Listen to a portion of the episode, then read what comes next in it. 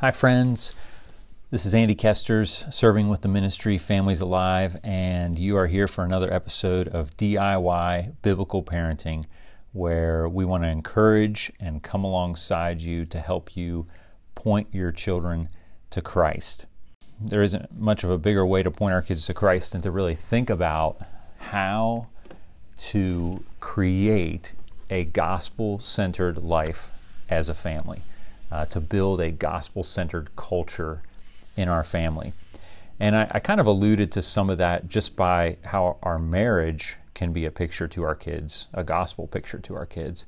I did that back in uh, episode four, I believe. Uh, but this time, uh, I want to go a little bit more all encompassing. And so, uh, thinking about how we can live out a gospel centered life as a family, you know, in three main ways living it out within your family life between one another. So, everybody in your home, how is the gospel being played out in your life between one another? Living it out with other believers, those people that are in your church family, or maybe other churches that are in the same community as you. How are you living out the gospel with other believers? And then also, how are we living out a gospel centered life with those the Lord has put around us that don't know Him. How are we doing that with our neighbors right on our street and in our neighborhood? How are we doing that with our coworkers? How are we doing that with friends at the pool or sports leagues? Uh, all the um, different people that the Lord puts around us. Uh, even I had a, a, pastor friend a long time ago. I love this line. You know, how can we uh, be wanting to pour into and point to Christ our friends' kids so our peers or whatever, and their kids, and also our kids' friends. So how can we have that kind of perspective of seeing who can we be pointing to the Lord that are that are in those kind of life connections? Well, one of my favorite passages in Scripture that is going to guide us is in uh, 1 Thessalonians uh, chapter 2. So listen to these words, and we're gonna we're gonna pull some really important ideas that will help guide us in our lives from this. Here's what Paul says as he writes to the church: uh, "For you yourselves know, brothers, that our coming to you was not in vain." But though we had already suffered and been shamefully treated at Philippi, as you know, we had boldness in our God to declare to you the gospel of God in the midst of much conflict. For our appeal does not spring from error or impurity or any attempt to deceive, but just as we have been approved by God to be entrusted with the gospel, so we speak, not to please man, but to please God, who tests our hearts.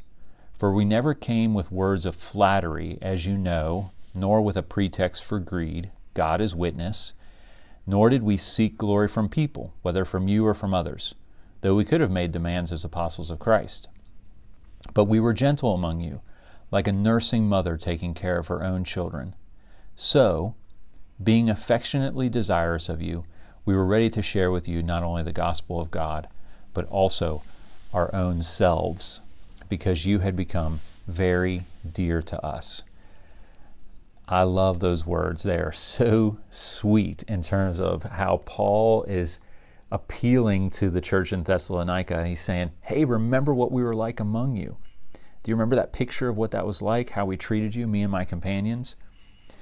He, he first starts out saying, We did not have bad motives. So he, he kind of uses the negative stuff first, for the most part. He says, Our appeal to be kind to you, to, to share life with you, to share the gospel with you, to share ourselves with you. It didn't come from error or impurity. It didn't come from an attempt to try to deceive you. We weren't trying to please man. We were actually trying to please God. Uh, we didn't have words of flattery to try to butter you up and you know get good things from you. Uh, we didn't have a pretext for greed. We weren't trying to get money from you or resources or whatever. And we weren't seeking glory from people. We were seeking glory from God. So he's saying none of these things, all bad motives. And then he goes into hey, here's the evidence of what our good motives were through our actions. He says, We were gentle among you, like a nursing mother taking care of her children. We were affectionately desirous of you. And then, actually, uh, later on in that same chapter, in verses 9 through 12, he says, We labored and toiled among you, working hard night and day. We didn't want to be a burden to you. Uh, we had holy and righteous living among you, blameless conduct. And we were like a father with his children. We wanted to exhort you, encourage you, and, and charge you in good things. So, bottom line here is uh, they didn't see any selfish motives, selfish actions on the part of Paul and his companions. Instead, they saw things that were sacrificial. They saw intentionality. They saw serving, encouraging, gentleness, and caring. And the bottom line is in verse 8. And this is going to be our main guide here. Verse 8 says, So, being affectionately desirous of you, we were ready to share with you not only the gospel of God, but also our own selves, because you had become very dear to us. So there's this two prong picture of really what their time was like with them. We were affectionately desirous of you, so that's part of what was flowing out of them, right? And they were, he was saying, You become very dear to us. And here's how it was shown we were ready to share with you not only the gospel of God, so they were ready to share a message, the message of Christ coming to save sinners, not only the gospel of God, but also our own selves. So they, they shared a verbal message and they also shared their own lives with the people there in Thessalonica. So it was that double uh, impact that was really supposed to show them how much they cared for them.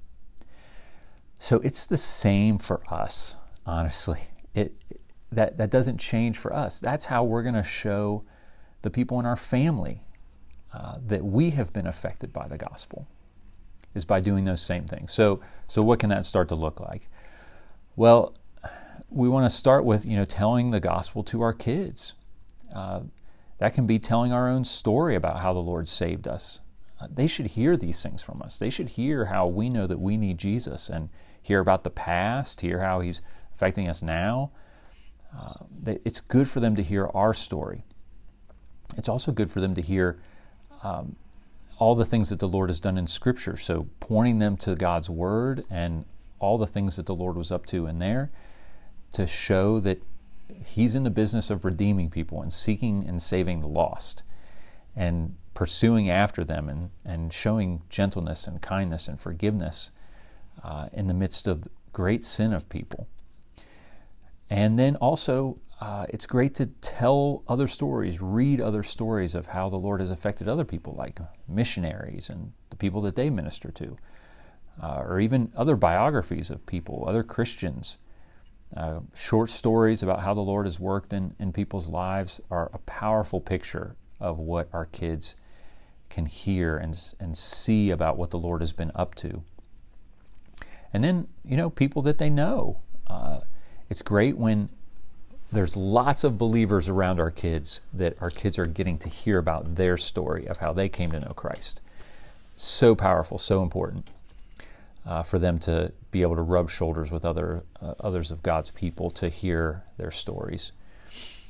Uh, and then it's also good for our kids to see that, that we want to share our lives with them, that we want to serve them.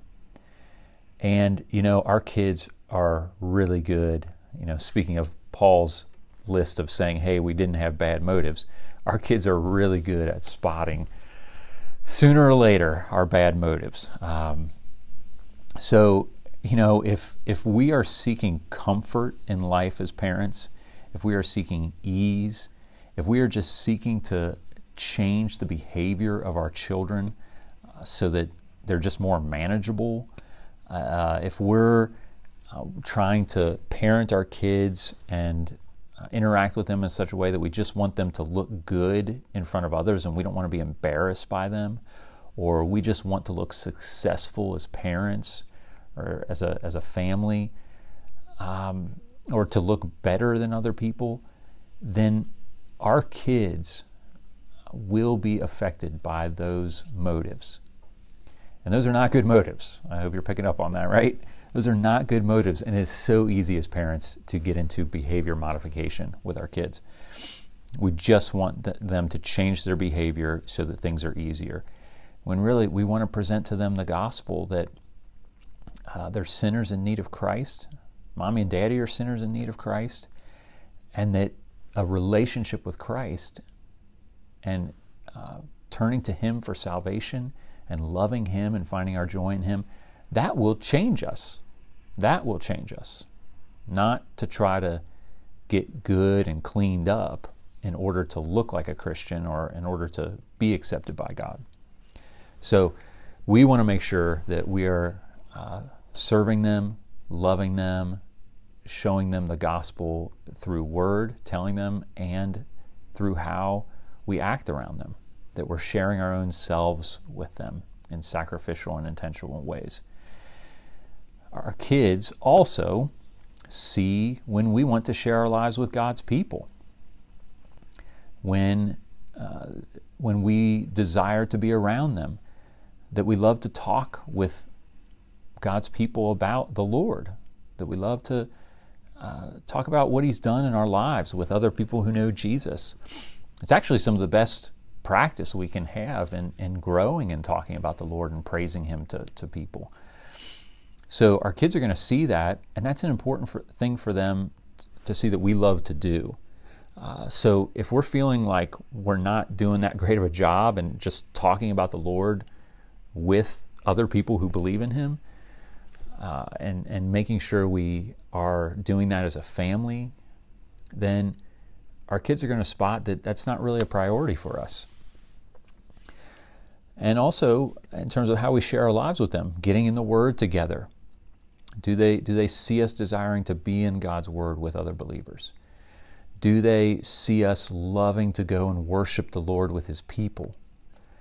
I know that there's a huge trend, especially after COVID, of worshiping away from God's people and just worshiping online or something like that, worshiping on the TV. It just does not, it's, it's not a substitute uh, for going and worshiping the Lord with His people.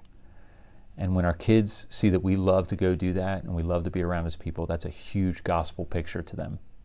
And that we love to pray for God's people, that we love to spend time with them, live life with them, have them in our homes, serve together, uh, serve one another, that they see that we're, we're looking for ways to bless God's people, to, to ease their burdens. You know, when we see an opportunity, uh, I'm so thankful for uh, some of the believers who um, you know, and, and, the Lord has welled this up in me and my wife. We, we see a need that they may have, and then we can step into that as a family, or we can ask one of our kids, "Hey, do you feel called to go over and help this family right now?" And they've done those things, and so just that that great opportunity to serve uh, them, to serve one another of God's people, and then lastly, uh, our kids can see how we interact with those who don't know the Lord. So, uh, are we open to talking to people who are different from us, very different from us, uh, very different beliefs? Do they see us being willing to spend time with them and talk with them and seek them out on our streets, our own neighbors, right? In our workplaces? Or do they just hear us complaining about people who are so different from us in terms of what they believe about God or whether they believe there's a God or not? They see us just complaining about them. Um, talking uh, poorly about them, uh, disparaging people who um, don't believe the same things we do, instead of wanting to seek to be with them so that they can know the God of the universe and His Son Jesus, who He sent to save us, right? Um, do they see us wanting to interact with uh, the other people in our sports leagues, like I, I, talked earlier? You know, those are great ways to connect with people. Music, stuff, dance stuff, all the different things that we can get connected with other people in? Do they see us pursuing after them? How are we seeking them?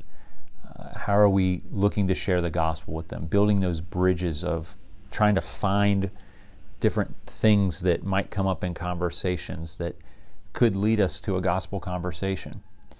sharing our lives with them, inviting them into our homes, looking for ways to connect with them. Uh, I love uh, this one book that uh, Rosaria Butterfield uh, wrote. I think I think it's called "The Gospel Comes with a Key," or a house key, or something like that. I forget the exact name, but she just talks about how they, as a family, just open their home to the neighborhood. It's just a tremendous picture of how people just know they can come over and drop by anytime. So then, you know, when it's time to put the kids to bed and people are over, well, they just let the people from the neighborhood, whoever's over at the time, they just say, hey, we're going to do this with our kids right now. And so they do their devotions, they pray together. And they just get to experience that. And that's opened so many doors uh, to, their, to their neighbors in just sharing their lives, inviting them into things, going to their homes, sharing things with them. So it's just this openness of sharing the gospel, sharing ourselves with those who don't know the Lord. These things are powerful for our kids to see, for our spouses to see, and this will be a tremendous foundation for how uh, our kids will grow up and how they will think of Christians, how they will think of a, a, gospel witness in their lives. Because ultimately, just think about this. When we go back to that verse 8, ready to share with you not only the gospel of God, but also our own selves. That is what Christ did for us, isn't it? He shared the gospel message with us. Then he also shared himself with us. He gave his life for us. And then he, he sends his spirit to dwell in us. It's clear that we are dear to him, like it said there at the end of verse 8. It's clear that we're dear to him. And so he wants to share those two things with us himself and the message of how to be right with him. That he died on the cross for our sins to pay the price uh, for our sinfulness that separates us from God. So, the very thing that Jesus did for us, that's what he's calling us to do uh, with others. And first and foremost, right in our home. I mean, we're to do that everywhere we go. But that's kind of like that first line of people that we should be cultivating that with. So may what Jesus has done for us be what drives us to be like Christ to our kids and to God's people and to our neighbors. May the Lord bless you in your efforts uh, to do those things. May He change our hearts so that we would be more like Jesus to the people around us. Peace of Christ be with you.